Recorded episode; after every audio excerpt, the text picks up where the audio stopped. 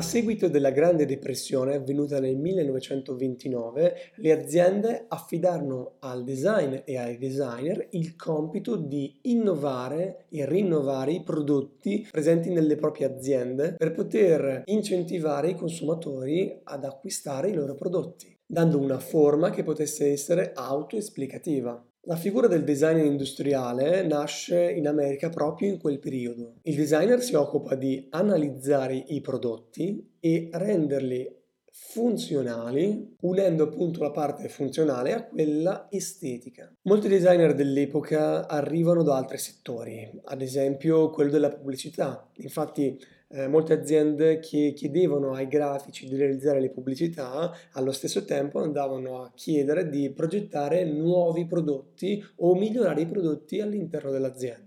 Uno stile estremamente riconoscibile negli anni 30 fu lo streamline, uno stile che ricordava la forma a goccia, e questo stile aerodinamico venne adottato inizialmente per prodotti la cui aerodinamicità serviva, tipo le automobili, ma poi divenne una vera e propria moda e cominciarono ad applicare questo stile in altri settori che non c'entravano nulla, tipo le lampade. Ma come ha fatto a nascere questo stile? Qual è stata la causa dominante, la causa che ha portato a dire ok, da questo giorno in poi cominciamo a produrre tutte cose fatte in questo modo? Nel 1933 Orville Wright, uno dei fratelli Wright che creò il primo volo dell'uomo, potrei dirvi anche la data e il giorno esatto, dovrebbe essere tipo il 23 di dicembre del 1908, una roba del genere, il primo uomo, mentre in questo periodo, nel 1933, venne affidata a questa persona il compito di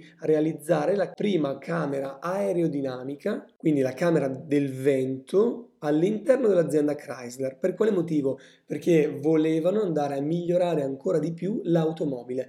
Non erano stati fatti degli studi precisi per spiegare come un'automobile potesse essere più funzionale. La camera del vento ha aiutato moltissimo la creazione e aiuta ancora oggi la creazione delle automobili. La camera del vento è semplicemente una camera dove tira un sacco di vento e in più viene messo all'interno di questo vento una sorta di gas, diciamo, che crea vapore. Quando noi guardiamo l'automobile di profilo possiamo comprendere dove questi flussi vanno a posizionarsi. Fu una rivoluzione, fu qualcosa di incredibile. Pensiamo ad esempio nel campo dell'elettronica. È come se fossimo passati da utilizzare il 3310 a utilizzare l'iPhone, tipo l'anno dopo, non nell'arco di 15 anni, l'anno dopo passare dal 3310 all'iPhone. È stata una roba assurda.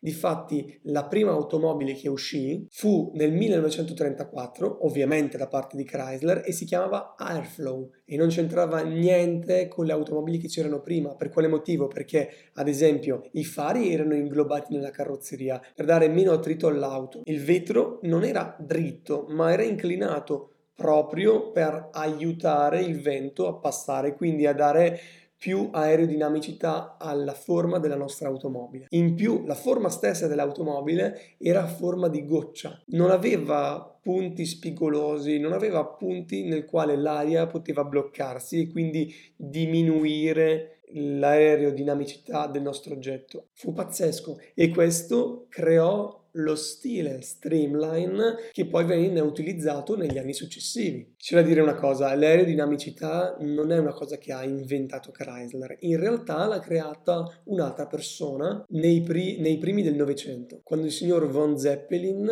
creò i suoi strumenti volanti.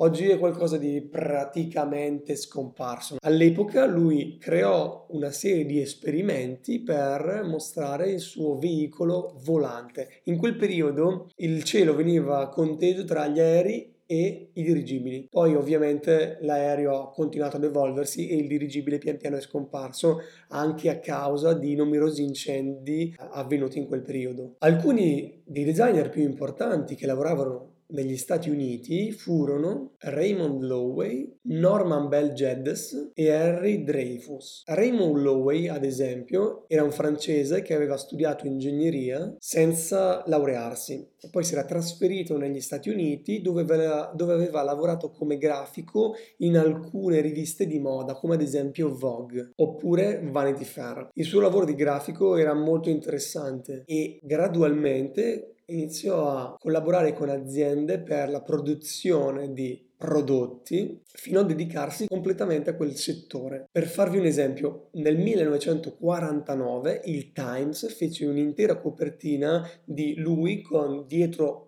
alcuni dei progetti che aveva realizzato per mostrare una delle persone più importanti di quel periodo. Uno dei suoi primi lavori fu realizzato nel 1929 e si trattò di una macchina copiatrice, cioè la sfiga proprio ci vede benissimo. L'ha realizzato nel 1929, boom economico, non lo hanno prodotto fino al 1932 proprio per la crisi economica. Il prodotto c'era, era pronto, ma se fosse stato messo sul mercato nessuno lo avrebbe comprato perché c'era questa cavolo di crisi economica. Ben presto il suo laboratorio divenne uno studio, un'impresa molto importante con tantissime collaborazioni diverse. E con collaborazioni, cioè, quest'uomo ha disegnato la bottiglia della Coca-Cola, un progetto incredibile nel quale ha realizzato un oggetto che può essere buttato in terra, possiamo prendere un solo pezzo di questo oggetto e sappiamo che questa è la bottiglia della Coca-Cola. Poi ha fatto il logo della Shell, ha collaborato con la Electrolux, cioè ha disegnato anche tipo il logo della Cistrike, ha fatto delle cose assurde quest'uomo. Oltre ai prodotti passò a fare consulenza a un'azienda di tessuti che poi lo portò a disegnare gli interni di alcuni veicoli. Tipo ha disegnato, oltre alla parte interna del veicolo, anche il veicolo stesso, di un treno con la Pennsylvania Railroad. E qui vediamo la forma, lo stile streamline nella maniera più bella, più semplice, più completa, ed è forse il sistema migliore per mostrarvi come veniva progettato in questo stile.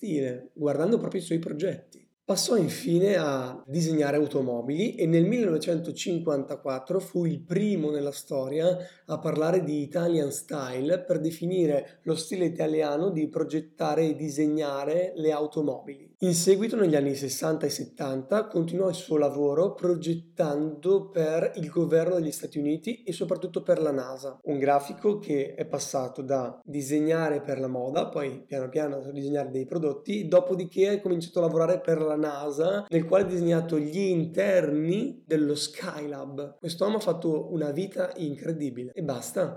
Se vi è piaciuto questo video lasciate un like oppure iscrivetevi al mio canale se volete continuare a seguirmi. Tutto qui. Al prossimo video!